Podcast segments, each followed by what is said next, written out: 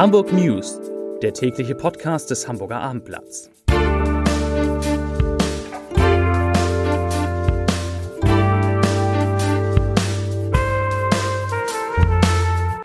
Herzlich willkommen. Mein Name ist Lars Heider und heute geht es um Anna Netrebko, die ihr für morgen in der Elbphilharmonie geplantes Konzert wegen des Kriegs in der Ukraine und wegen ihrer vielfach kritisierten Nähe zu Wladimir Putin abgesagt hat. Weitere Themen.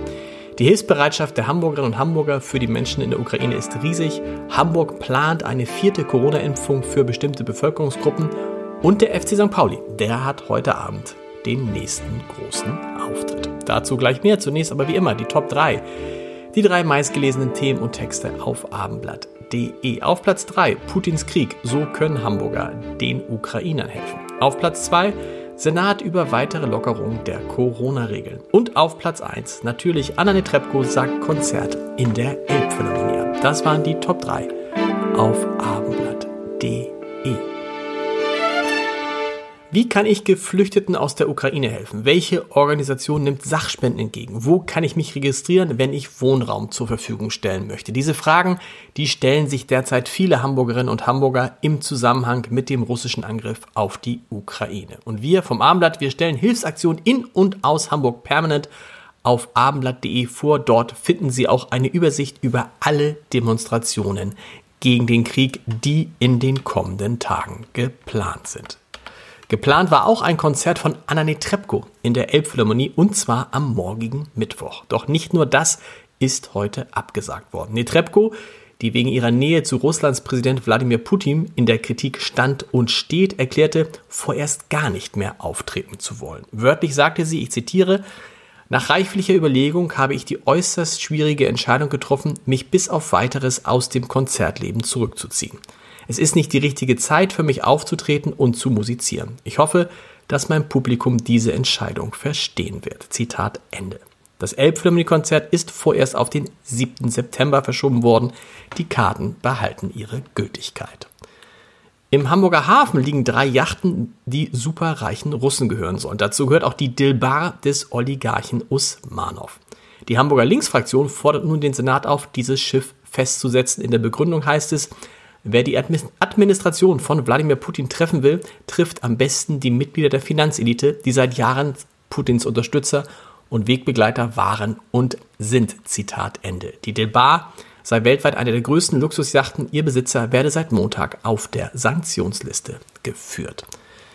Der Energiekonzern Vattenfall hat die Vorbereitungen für den Rückbau des Kohlekraftwerks Hamburg-Moorburg wegen des Ukraine-Konflikts vorerst gestoppt.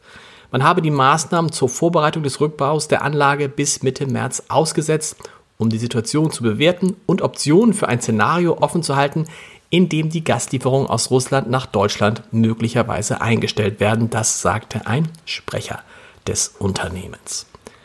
Die Corona-Lage in Hamburg, die entspannt sich weiter. Der R-Wert liegt inzwischen bei 0,74. Rund 58 Prozent der Menschen in Hamburg haben eine Auffrischungsimpfung erhalten. Eine vierte Impfung für sogenannte vulnerable Gruppen wird vorbereitet. Bis Mai soll es ein entsprechendes Angebot geben. Und Hamburg lockert wie versprochen die Maßnahmen gegen Corona weiter und zwar ab dem 4. März. In Gaststätten und Beherbergungsbetrieben, also zum Beispiel in Hotels, bei körpernahen Dienstleistungen und beim Sport in geschlossenen Räumen soll dann zusätzlich zur FFP2 Maskenpflicht das 3G Zugangsmodell gelten. Das heißt, es gibt Zutritt für Geimpfte, Genesene oder Getestete. Zudem sollen in der Gastronomie wieder Stehtische zulässig sein.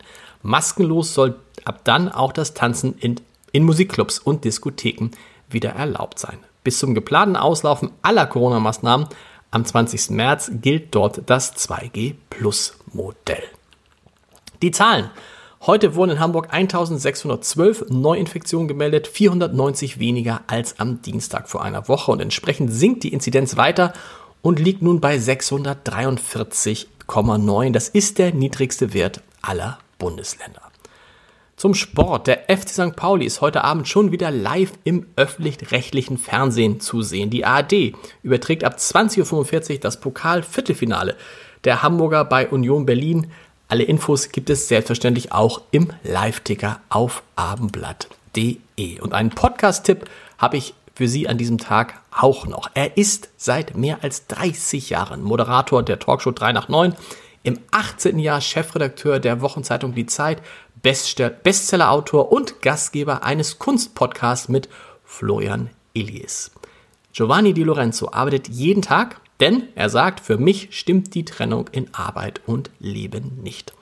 In unserer Reihe Entscheider treffen Heider spricht Giovanni Di Lorenzo über die Bedeutung von Beständigkeit, über verlockende Angebote, die er alle abgelehnt hat, über die härteste Interviewpartnerin und über seine längste Dienstreise. Hören Sie mal rein unter www.abendblatt.de slash Entscheider. Und wir hören uns morgen wieder mit den Hamburg News um 17 Uhr. Bis dahin. Tschüss.